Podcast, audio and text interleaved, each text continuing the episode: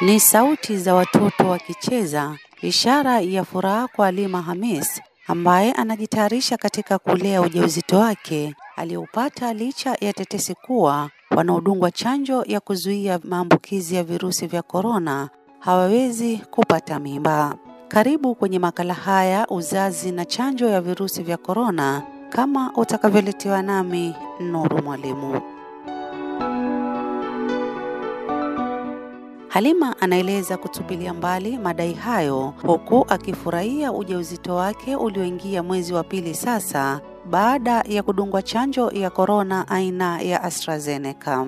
Ah, hizo ni tetesi tu za binadamu, kwa sababu mimi mwenyewe hivi ninavyokuambia nilidungwa chanjo na nkaja nkaketi na nkashika ujauzito. Kena naenda kliniki zangu kama kawaida, naishi vizuri na amani, kila kitu nala na sina shida yoyote Kwa tunachangia tu, kwani dungwa chanjo ama basi na kasoro nyati chanjo ndo zinachangia. Ah, hiyo nakataa. Halima alipokea chanjo yake ya kwanza mnamo mwezi Aprili alipokuwa amelazwa hospitalini kwa maradhi ya shinikizo la damu mwilini na kutokana na hofu kuwa angepatwa na virusi vya korona kutokana na wageni wengi waliokuwa wakizuru wagonjwa wao, akaomba kudungwa chanjo hiyo.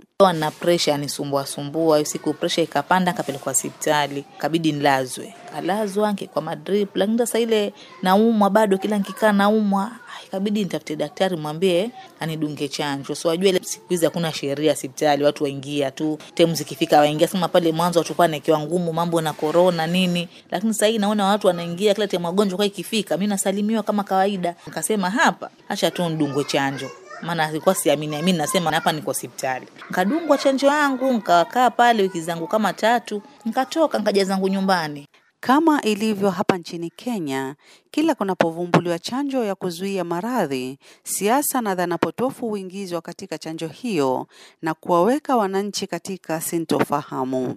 Kama ilivyo desturi hiyo, kuingizwa kwa chanjo ya korona nchini vilevile kulipokelewa na mtazamo tofauti, ambapo baadhi wanadai kuwa chanjo hiyo ni njia ya serikali kuanzisha mbinu ya kupanga uzazi kwa wananchi wake kutokana na ongezeko la idadi ya watu nchini, huku baadhi wakitaja kuwa wanaodungwa chanjo hiyo pia wanapunguziwa matamanio ya tendo la ndoa, na wengine wakidai pia inaondoa uwezekano wa wanawake kupata ujauzito. Salim Hemed, mkazi wa Likoni, kaunti ya Mombasa, amesema kuwa hakubaliani na chanjo hiyo kwani haoni manufaa yoyote, huku akisema kuwa ana hofu kuwa imelengwa kwa upangaji uzazi. Sioni kama kuna haja ya chanjo kwa sababu kwani hizo chanjo ukidungwa ndio korona haikupati tena ama ni vipi? Manake serikali ina mbinu nyingi, na aliyakuwa sasa, mimi kama Mkenya sijajua hiyo chanjo zaidi inalenga nini, ijapokuwa ni swala kwa ni masala na korona, lakini swali ni kwamba je, ukidungwa hiyo korona itakuwa ikupati tena? Sasa kwa masala ya family planning kama mimi ndio inanitia wasiwasi, kwa sababu inaweza kuwa ni hivyo kweli, alafu baadaye ikawa ni shida kwangu. Vilevile Zainab Ali ameeleza kutokuwa na imani na chanjo hiyo, akisema kuwa mitaani wengi wanasema kuwa kando na kuwa mbinu ya upangaji uzazi, pia kuna madhara zaidi yanayotokana na chanjo hiyo kama anavyotueleza. Mi sijapokea chanjo na hofu. Kuna rumors zinaenea katika mitandao, mitaani, kuna hizi maskani, watu wanakaa naongea, wengine wanasema ni kama njia ya kufunga kizazi, kama family planning. Wengine pia walikuwa wanasema kuna allergy reaction, sijui nini. Alafu pia mitaani, itikadi imekita mizizi, imeingia kila mahali. Sasa kama mimi naambiwa na babangu, ah, wewe usiende kudungwa Hata hivyo, Halima amepinga vikali swala hilo, akisema kuwa yeye binafsi ameshika ujauzito baada ya kupokea awamu yake ya kwanza ya chanjo hiyo. Nilipokuja nyumbani kaanza kumwaumwa, ndipo ikawa sina raha, ndipo sio ile pressure tena, mara hapa mara hapa naumwa. Kenda zangu hospitali tena, nkarudi, hebu jamani, nipimeni. Ndipo ino pressure ama mbona sielewi? Anapimwa vile muuza daktari matatizo yangu, akasema wewe kama una ujauzito, na nilivyopimwa kweli akanipata na ujauzito wa wiki sita. Ndio nikasema hapa ujauzito uno naupata, na kila nikisikia watu wanavyosema au sijui hizi chanjo ukidungwa ushiki mimba ama ukija kwako apoteza hisia nini ile utamani mumeo, mbona mimi sijaona vitu kama hivyo. Ujauzito ninashika na haunisumbui, nashukuru alhamdulillah, naendelea vizuri, niko vizuri na mume wangu kama kawaida, twashughulikiana mambo yetu, yani kama kawa mambo yanasonga tu, hata hakuna shida yoyote, kwati simtamani wala nini. Kwa upande wake, Nasir Ahmed ambaye alipokea chanjo yake aina ya AstraZeneca akiwa ughaibuni, anaeleza kuwa hajapata tatizo lolote kutokana na chanjo hiyo, huku akieleza kuwa mkewe kwa sasa pia amepata ujauzito tangu alipoingia humu nchini. Nilidungwa chanjo ya COVID aina ya AstraZeneca mwezi wa Ramadhani, dozi ya kwanza. Ama kweli hili suala la kumridhisha mke kwangu mimi sijapata changamoto wala sijaona side effects. Ni mwezi wa tatu toka nidunge, na alhamdulillah hivi mke wangu atarajia na ameshika mimba bila mimi kuna tatizo wala yeye kuna tatizo lolote, na afya yangu alhamdulillah iko njema. Siku sita hapo nilimpata Kasim Mohamed, mhudumu wa afya ambaye kwa sasa amepata chanjo mbili aina ya AstraZeneca, ambapo chanjo ya kwanza alidungwa mwezi Aprili na kupokea ya pili mwezi Juni, na anaeleza kuwa mkewe vilevile ana ujauzito wa miezi miwili. Mimi nilidungwa chanjo ya korona mwezi wa nne mwaka huu. Watu wanasema mtu akidungwa chanjo ya korona basi ni njia moja ya kupanga uzazi ama ya family planning, lakini hii si kweli. Mimi nilidungwa mwezi wa nne na hivi bibi yangu ni mjamzito, ana ujauzito wa miezi miwili. Kwa hivyo ingekuwa ni ukweli ni ya family planning, ndiye amepata ujauzito sahii Hii naona ni dhana ambayo haina msingi wowote.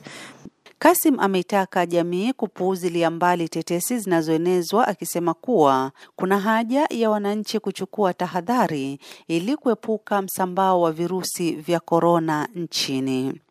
Hii ningependa kuwaambia watu waende wafate chanjo ama watu wadungwe chanjo, kwa sababu hii ndio njia mojawapo ya kuzuia uwe kuenea kwa ugonjwa wa korona kwa sababu mbinu zingine ziko za kuzuia ugonjwa wa korona, lakini saa hii vile kuna chanjo, naomba watu waikumbatie, waondoe dhana potofu ya kuwa hii ni ya family planning. Hii chanjo si ya family planning. Hii ni njia mojawapo ya kudhibiti maambukizi ya ugonjwa wa korona. Kwa upande wake mwanasayansi Daktari Lewa Mwavita kutoka kituo cha utafiti cha KEMRI amesema kuwa chanjo hiyo inaweza kubadilisha mabadiliko ya homoni mwilini kutokana na protini iliyoko katika chanjo hiyo, lakini haiwezi kuzuia mtu kushika mimba. Vilevile ameongeza kuwa kubadilika kwa homoni pia inategemea na mtu mwenyewe na wala si kila mtu anaweza kuathirika. Pia huchukua muda mfupi kurudi katika hali ya kawaida kwa aliyeathirika.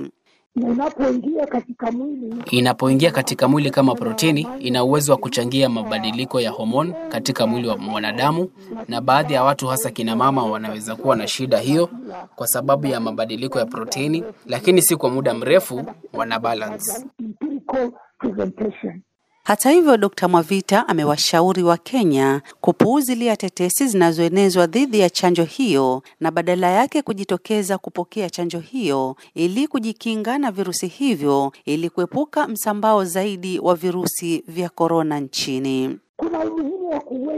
Kuna umuhimu wa kuzingatia kati ya kinga watakayokuwa nayo dhidi ya virusi vya korona na shida zitakazochipuka na kutambua kuwa COVID-19 inaweza kuua. Kwa hiyo chanjo ni njia bora kuliko kuichukua kutokana na hofu ya kupatwa na mabadiliko ya homoni. Hata hivyo, kando na tetesi hizo, kufikia sasa hakuna ripoti yoyote iliyotolewa hapa nchini kuhusiana na madai hayo.